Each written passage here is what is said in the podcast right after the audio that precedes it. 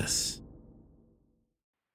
Disgraceland is brought to you by Disgraceland All Access. Disgraceland All Access membership is your chance to support the show and get ad-free listening, an exclusive scripted episode every month, and exclusive bonus content every week, plus access to an always-on chat with me and your fellow discos.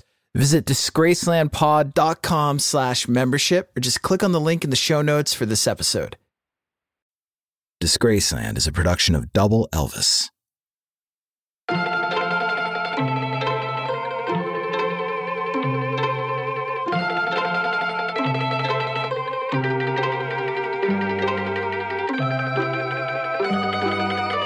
The stories about the rise of Motown Records are insane.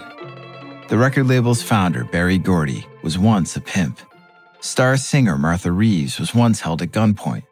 Star singing group, the Four Tops, patrolled the stage of their concerts in the Jim Crow South with loaded pistols for protection. And the record label's success was believed by many to be a direct result of an illicit partnership with the Motor City Mafia. Motown Records is by any measure one of the most successful music industry endeavors of all time, and was undoubtedly one, if not the most successful Black-owned music business of its day. The music and the megastars Motown produced, Smokey Robinson, Diana Ross, Stevie Wonder, and the Jackson Five, defined a generation. Their impact remains tattooed onto the skin of both Black and white America, where it lives on, beloved by men and women of all ages from all backgrounds. To this day, you cannot think of the 1960s without hearing an indelible Motown song swinging in the background. But that success story is marred by rumors. Rumors that the record label and its innovative owner were controlled by the quote-unquote black hand of the white American mob. Rumors that to this day still circulate, despite claims to the contrary by Motown alum. Mafia or no mafia, there is one thing that is 100% certain, and that is that Motown Records made great music. Undeniably some of the greatest music ever made. That music you heard at the top of the show, that wasn't great music. That was a preset loop from my Mellotron called Mellow Red Sauce MK1. I played you that loop because I can't afford the rights to Mule Train by Frankie Lane. And why would I play you that specific slice of jackass cheese? Could I afford it? Because that was the #1 song in America on January 11, 1950, and that was the day Berry Gordy fought his last fight as an amateur boxer and began seriously considering a career in the music industry, thus setting the course to forever change the sound of teenage America. On this episode, pistol-packing Four Tops, Mule Train Cheese, the Detroit Mafia, and Motown Records. I'm Jake Brennan, and this is Disgraceland.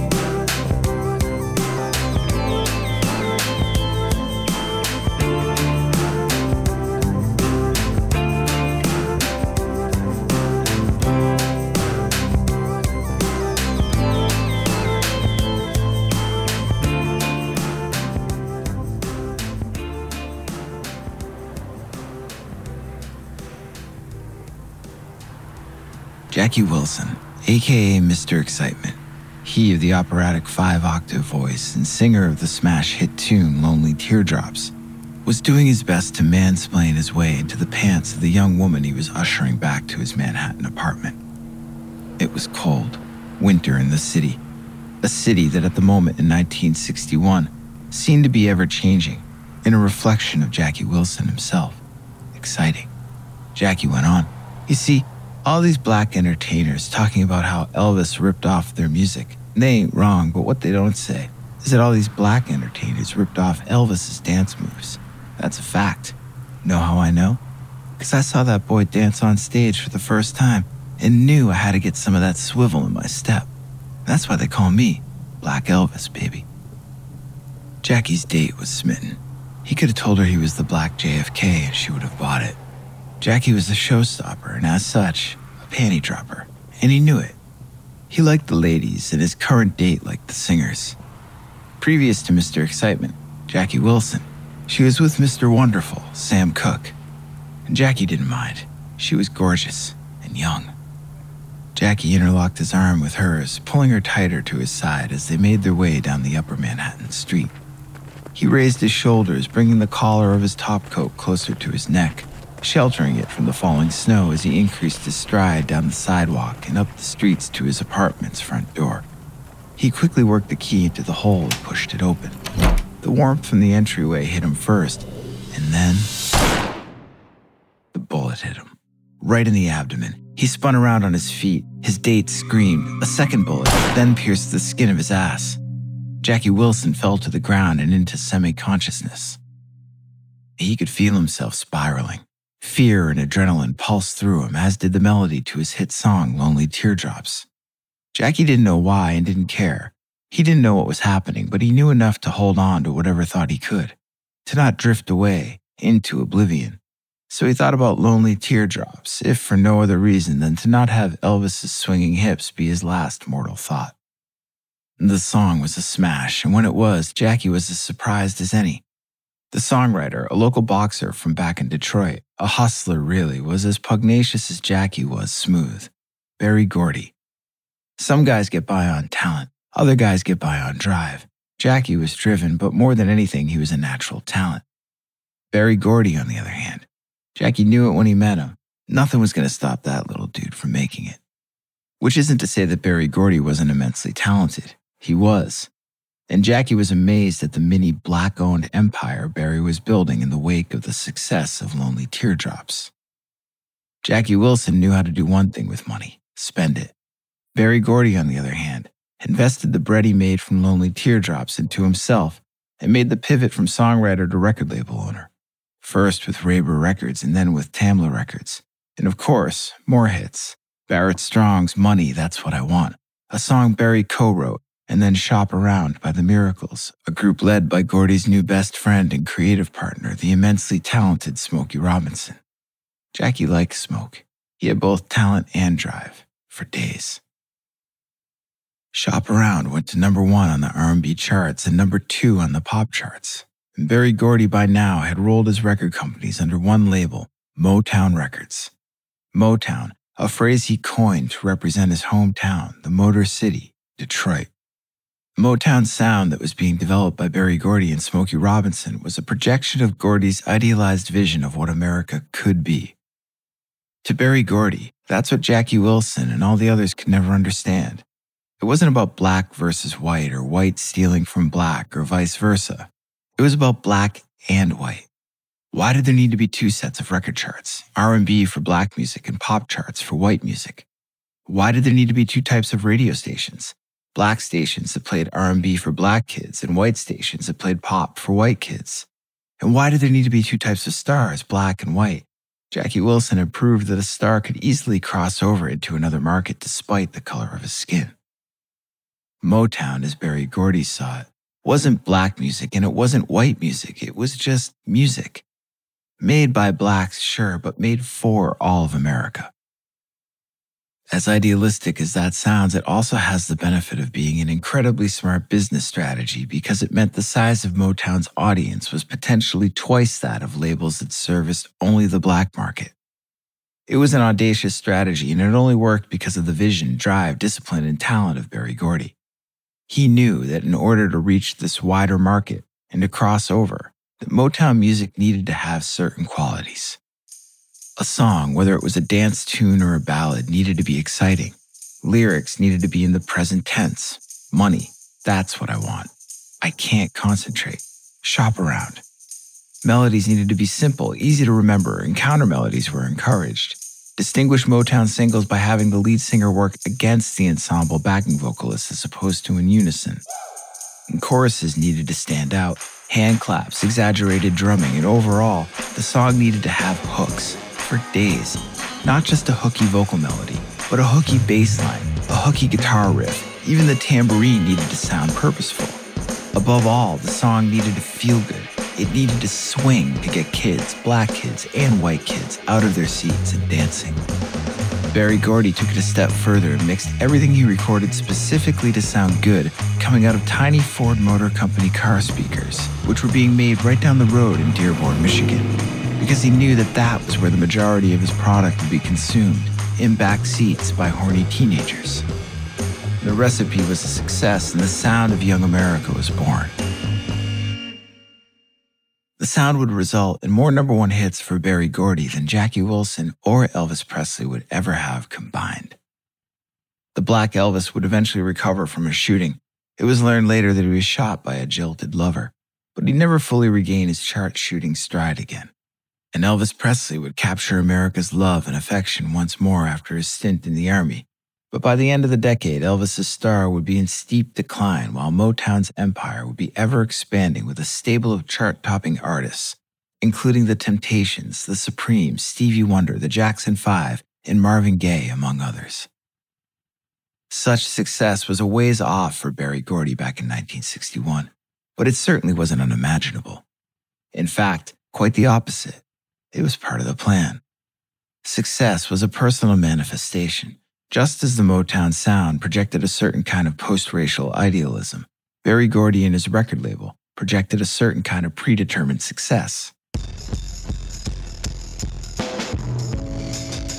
Which is why Berry Gordy was standing on his front lawn at 2648 West Grand Boulevard, shouting furiously at the workers standing high above him on rickety ladders.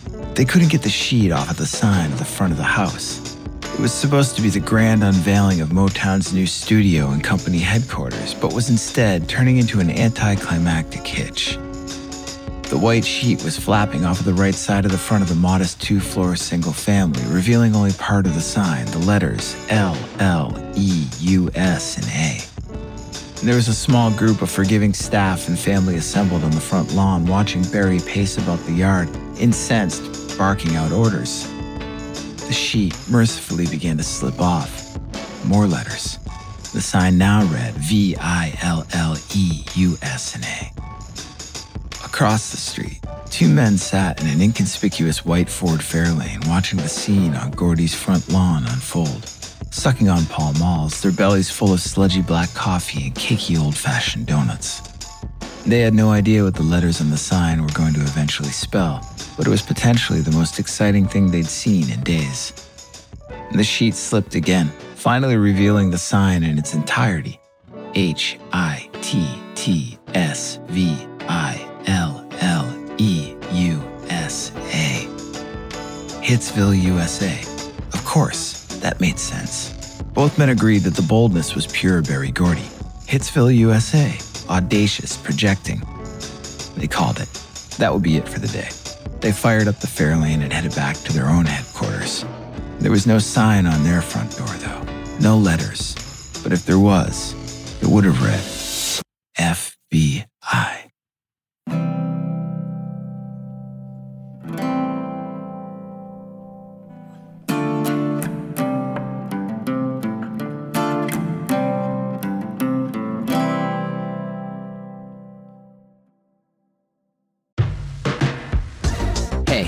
Do you love bad movies?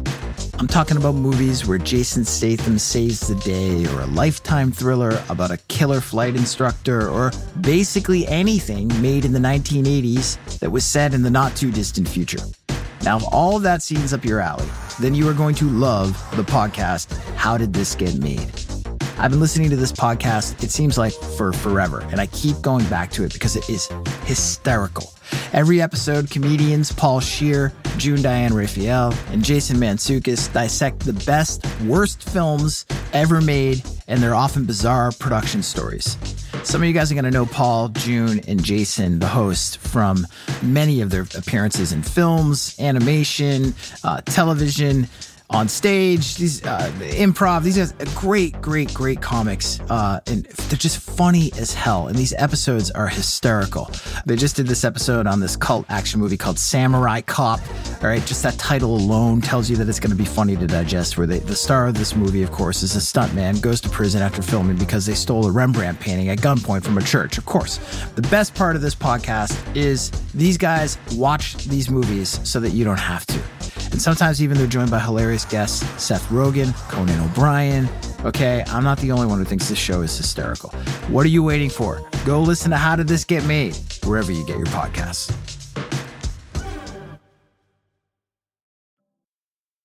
Fat Tony nearly swallowed the butt of his Cuban when the Mexican went down in 3. The black featherweight was a lock to lose, but he didn't. And now Black Jack was about to make the fat man 200 lighter. He thought about smacking the kid around, but it wasn't his fault. He didn't know he was supposed to go down in 3. He just fought, hard, nearly punching above his weight, winning but taking a beating in the process before connecting with an inspired right that put the Mexican down for the count. After the fight, the featherweight stood outside the rec center, staring at the poster stapled to the telephone pole. On one side, there was a picture of Duke Ellington, advertising an upcoming concert of his in Detroit.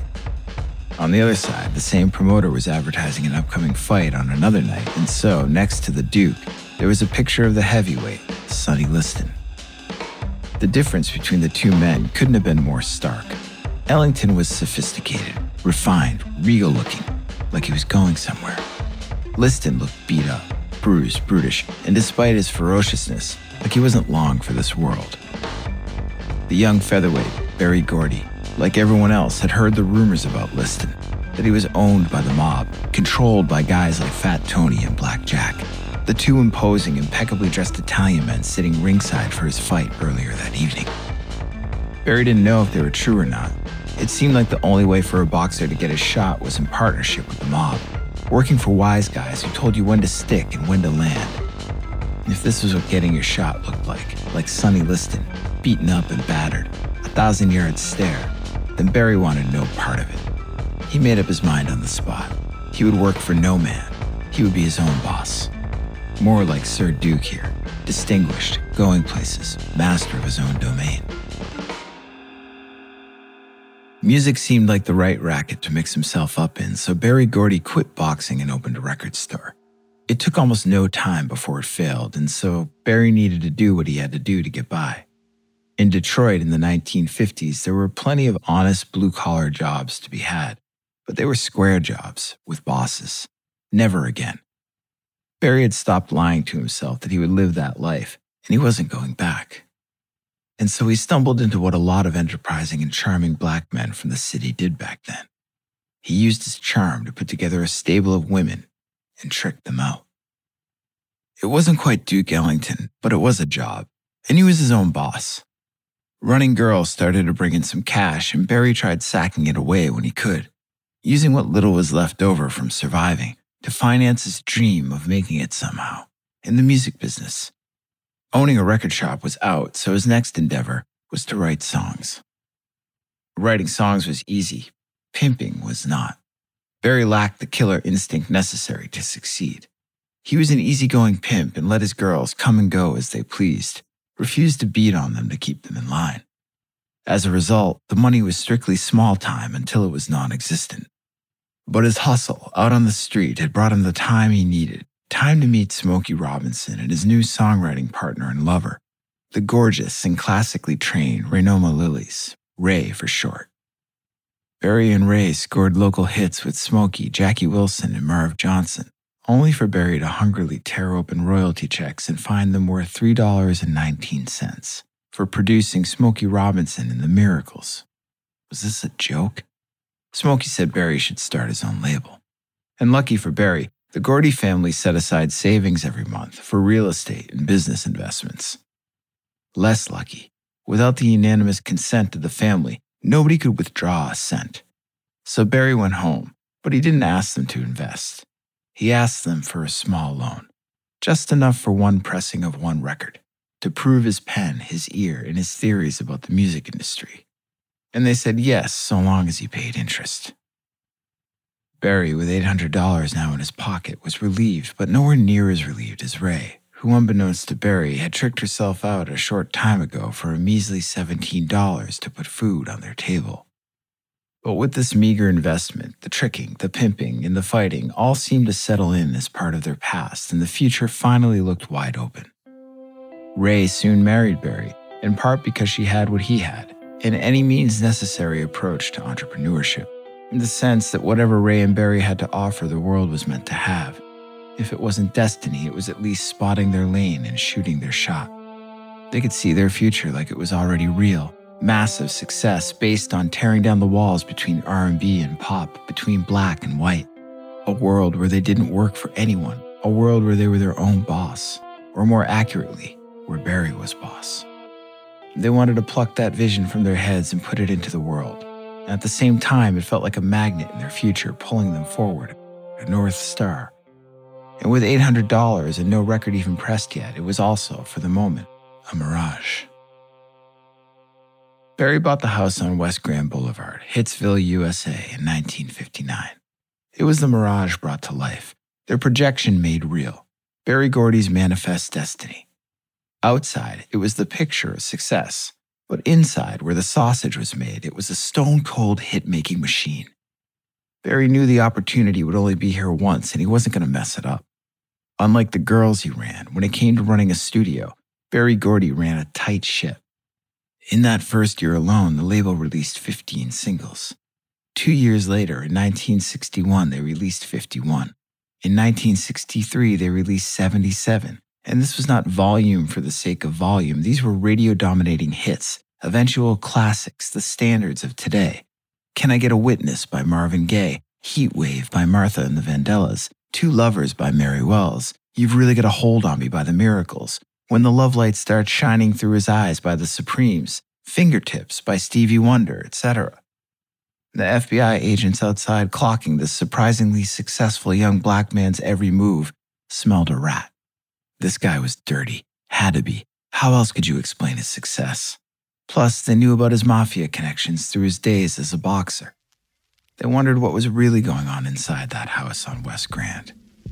They couldn't see beyond the front door, but if they could, they would have first seen the desk of Janie Bradford, the receptionist, working on her own songwriting. Past her sat the suave Martha Reeves, secretary to head of Motown A&R Mickey Stevenson, as well as gatekeeper to the office of Ray, known as Mother Motown. Ray and Mickey would flit in and out of the hall in their offices, checking in on Maxine Powell, who handled Motown's finishing school for new artists. That's right, a finishing school. After Berry's family had made good on their seed loan, they insisted he hire Maxine after they'd heard that Smokey and the Miracles got booed off the Apollo stage for bumping into each other during their act. It was money well spent.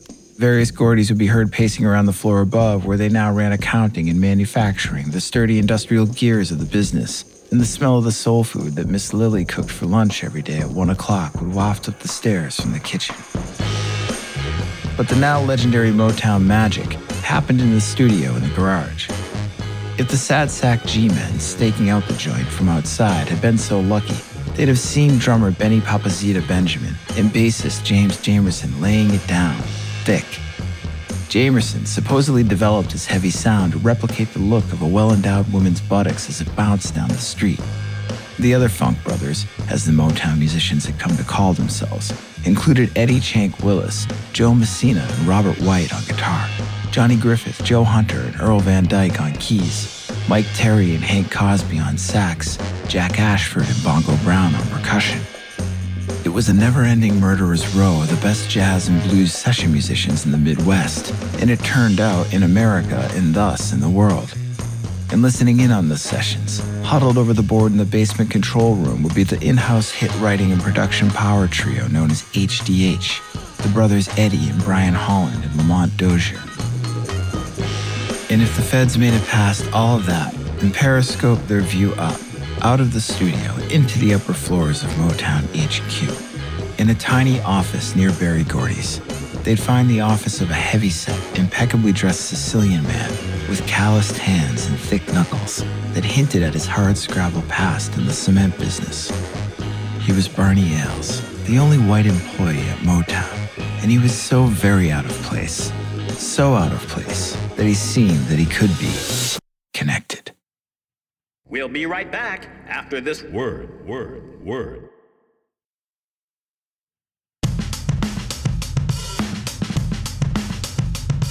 Martha Reeves was feeling herself. She was on a roll. Since moving up the Motown ranks from secretary to lead singer and star attraction of Martha Reeves and the Vandellas, she'd scored 3 consecutive hits, Come and Get These Memories, Heat Wave, and their latest, Quicksand. And her sets on the 1963 Motortown Revue tour were one of the nightly highlights on a bill packed with chart-topping talent, including Smokey Robinson and his Miracles, the Temptations, the Four Tops, and Berry Gordy's newest attraction, Little Stevie Wonder. To top it all off, today was one of those days, you know the kind, where no matter what you do or wear or get into, you just kind of look good. Your hair sits right, your clothes fit perfectly, and you have that natural, constant gleam in your eye. Martha was waiting patiently for the bathroom, admiring herself in the massive floor-to-ceiling mirror in the Louisville, Kentucky Holiday Inn. She dug on her outfit, a high-neck striped pullover that did little to conceal her natural curves, and high-waisted slacks tapered to expose her ankles. They were off-day clothes, no show today, just travel. They weren't staying at this hotel, just stopping off. Martha kept her eyes on the mirror, thought about her hair. The humidity was doing its damnedest to mess up her vibe. She'd need to reset her hair under her handkerchief once she got into the bathroom. Then she heard it. That snap, the sound of immediate fear. It came from her right. As she bent her neck to see what was going on, her eyes still pinned on herself in the mirror, she managed to only turn her head a fraction before seeing the long barrel of a 12-gauge shotgun intrude into the right-hand side of the mirrored image in front of her.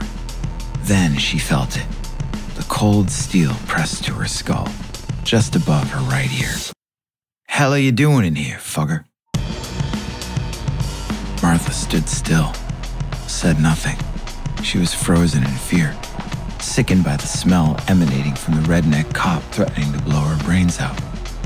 It was the smell of piss, chewing tobacco, and cheap cologne over body odor that refused to quit. "I asked you a question, fugger." Martha whispered that she was just waiting to use the bathroom in the hotel lobby. And the cop said nothing but lowered his gun, arched his head back, and took in Martha Reeves. It was clear to him, even with his limited IQ, that this one was not from around here. "Where are you from?" "Detroit," explained Martha. The cop dropped his shotgun to his side. "What the hell are you doing down here? Don't you know you ain't supposed to be in this here hotel? This is a white hotel, and you, use you." Martha quickly made her apology and asked to leave. The cop told her she could go as long as she got the hell out of Kentucky and never came back. Martha got back on the bus and, along with the rest of the review, headed to Nashville for the next day's show. News of the incident was on everyone's minds. The Four Tops weren't surprised. They expected this behavior in the South, which is why they brought guns, pistols. Up to this point, they kept them hidden on the bus, but that night they packed them for the show. They had a deal with the Temptations. They'd watch the Temps back if the Temps watched out for the Tops. So that night, while the Temptations rocked the Nashville Coliseum to 10,000 mostly white teenagers, the Four Tops stood at the side of the stage, loaded for bear. Their pistols tucked into their backside waistbands, surveying the crowd, ready to shoot out any of the cops or rednecks who might mess with them. And when the Tops took the stage, the Temptations did the same for them, but without guns, with baseball bats. Held discreetly at their sides, they watched the crowd from the wing of the stage. Nothing happened that night, but the southern leg of the tour was a steady stream of racist humiliations. Shotguns waved in their faces by Old Town down-home crackers, near beatdowns over Jim Crow seating at restaurants and hotels, stray rounds found in the tour bus, a bus that looked extremely similar to the Freedom Rider buses that had become the flashpoint of civil rights activism that summer. Berry Gordy's vision of breaking the color line in music was manifesting in ways more complicated than he ever imagined. A few days later, back in Detroit, Berry caught wind of the story. He was furious. But a few other Detroit locals were too, for different reasons. And they wanted to talk to Berry about the tour and the rumors that a group of black musicians were traveling through the South, causing trouble for all those nice white folks. It was time, they thought. Enough fucking around. Bring Berry Gordy in and see just what the hell he's up to. When Berry got the call, when he learned that the FBI wanted to talk to him, he was nervous and hightailed it downtown to speak to Hoover's boys. But as he made his approach, walking down Michigan Avenue, his nervousness turned to anger. His success was the result of an any means necessary approach, sure, but why was he getting hassled? His success was obvious. He could hear it all around him. As cars rolled by, Smokey, Marvin, the Supremes, they all blasted out of car windows, reminding him of what he'd accomplished. His efforts, his creativity, his business acumen, and his hustle were literally reshaping American culture, and he was what? being sent for, being hauled in by the feds to explain himself. It was total bullshit, and he knew it. He'd been his own boss long enough that he'd forgotten the feeling of being under the gun, under the thumb of the man. But now that he'd arrived at the next level, his artists in the South were having the gun flashed upon them, and up north, the hand of the man was waving it right at him. When he got to FBI HQ and into the office, he could not believe what he saw.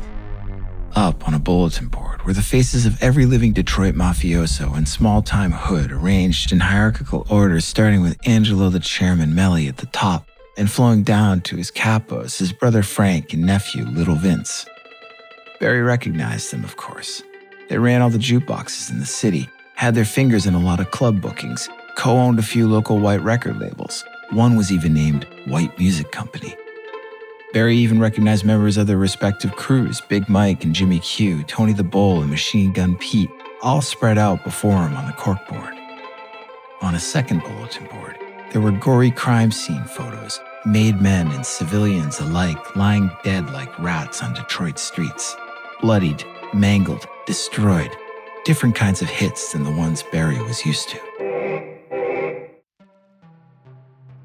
And then, on a third bulletin board, there was a timeline flowing left to right. It was a biographical map of Berry's life going as far back to his time in the military, serving as a chaplain's assistant in the 3rd Artillery in Korea, then as a boxer, then his failed stints as both a record store owner and a pimp, to his early days of marriage and ultimately to his founding of Motown. Tight strings of yarn ran from his timeline to pictures of guys who were also worryingly on the first board. Bigfoot Eddie Wingate, the black owner of the 20 Grand Club where the Motown family loved to hang out and play, was apparently running the biggest book in Black Detroit under the protection of the Corrado crew. These ominous branches were followed by a chronological listing of every hit Motown had ever made. Barrett Strong's Money, the Marvelettes' Please Mr. Postman, Do You Love Me by the Contours, and on and on and on. And the hit list had branches too, correlated to a list of radio stations spread out across the Midwest, East Coast, West, and to the South. And the whole timeline culminated with two photos, one on top of the other. Berry's photo was on top. Under it, there was one word: boss. Below Berry's image, an FBI-given title, there was another photo, this one of the impeccably groomed Barney Ailes, the man with the office at Motown HQ, right upstairs near Berry's, a man who had proven himself to be indispensable to Berry Gordy and mysterious to most everyone else. Motown's promo man, the Sicilian, the first white man on the Motown payroll. And under his photo, there was also a title. It read, Underboss.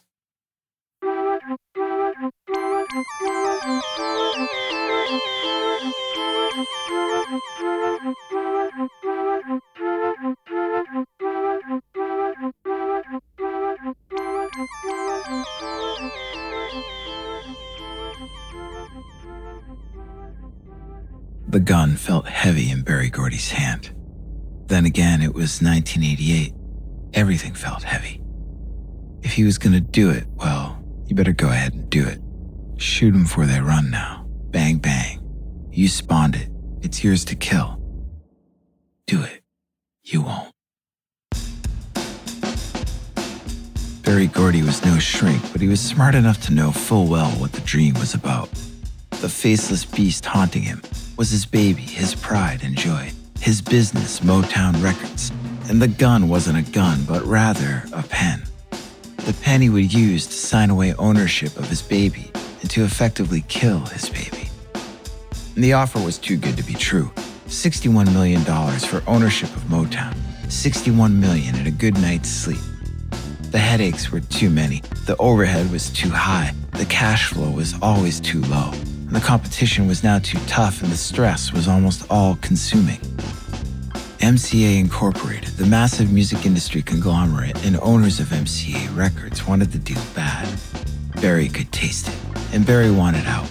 But as rumors of the sale started circulating, so too did the whispers that Berry Gordy was a sellout, selling out a black business to corporate white business interests. And Berry couldn't stop thinking about it. It was all he thought about, actually, the deal. and the ramifications, positive and negative. 61 million makes a lot of problems go away, but could he deal with the sellout rap? Political fundraisers were never his bag socially. Berry, like most musicians, was more comfortable with dim lighting and smoke-filled nightclubs for social events. Hotel ballrooms with their bright lights and carpeted floors were a touch too straight, even for a Jesse Jackson fundraiser. But shit, it was Jesse Jackson, the first black man with an actual puncher's chance of nabbing the Democratic Party's nomination for President of the United States. When Berry got the invite, he knew he had to attend, even if the timing was brutal. The deal was on his mind every damn minute. He'd been going round for round with MCA for the past several months, and they were close but for a few details, and with every day that passed, more rumors and more flack back from the black community, and all of it added up to the dreaded sellout rap for Berry. Jesse Jackson was no exception. Berry saw him coming from across the room. That big head, those giant eyes, and catcher's mitt hands. Berry sized him up. Ex-boxers never forget how to fight. And Berry knew that if it ever came down to it, despite their difference in size, he could whoop Jesse, if for no other reason than the fact that Jesse lacked that killer instinct. Talent, sure, maybe, the verdict was still out, but drive, nothing compared to Berry Gordy's. Jesse grabbed Berry's hand and got right to the point. Selling Motown would be a blow to black people all over the world. And Berry started to make his case, but Jesse wasn't having it. He just started drifting again, through the crowd. Jesse made his point. Didn't matter what Berry said, Jesse had his contribution already. Sometime afterward, Berry Gordy found himself sitting at a bare conference room table and holding that pen. It rested heavy in his hand, just like the gun in his dream. He signed, and with that signature, many think he killed Motown. The backlash was swift, as he expected. But unexpectedly, rumors began to swirl. Rumors that Berry sold out under orders from the mob. Rumors that Motown was at best mob-affiliated and at worst a mob front. The effrontery was hard for Berry Gordy to swallow. His success was unparalleled in the music industry. More than any other record label, his record label shaped American culture. In the 1960s alone, the label had 79 top 10 records on the Billboard Hot 100. Motown songs were recorded by the Beatles and the Rolling Stones, and were ubiquitous on car stereos and jukeboxes. And even today, more than a half-century removed from the label's heyday, no style of music is more representative of a decade and a culture than the Motown sound is with the 60s. And this was all achieved during a time of intense racial division in this country, and on a hunch that America, despite its divisions at the time, was ready for a different vision of itself, one that didn't sound black or white, one that sounded, in a word, American. The fact that this was achieved by a black man fronting a black-owned business, a business he started with a loan from his black family, isn't enough. It can't be the truth for some. Just as Berry Gordy projected his post-racial vision of America through Motown's music, much of America, to this day, still projects a regressive vision of this country onto Motown's legacy. A vision that a black man couldn't possibly make it in America without the help of a white man. No, for some, Berry Gordy must have been dirty. He must have been working with the mob. How else can you explain his success? It had to be the mafia. Please. Sure, Berry Gordy, like a lot of men who fought their way out of their station and into the upper echelon of the music business, had an any means necessary approach to entrepreneurship. In the early days, he pimped, and yeah, he liked to gamble and hung out at nightclubs in the 60s that were owned and operated by gangsters. And yeah, his records played on jukeboxes that were also mob controlled, just like every other record played on every other jukebox at the time. And yeah, those records ended up on those jukeboxes through the efforts of Motown's Sicilian promo man. But to explain away his success as being the product of anything but his drive and talent is a bigger crime than any crime Berry Gordy may have committed in his career, and that is a disgrace. I'm Jake Brennan, and this is Disgraceland.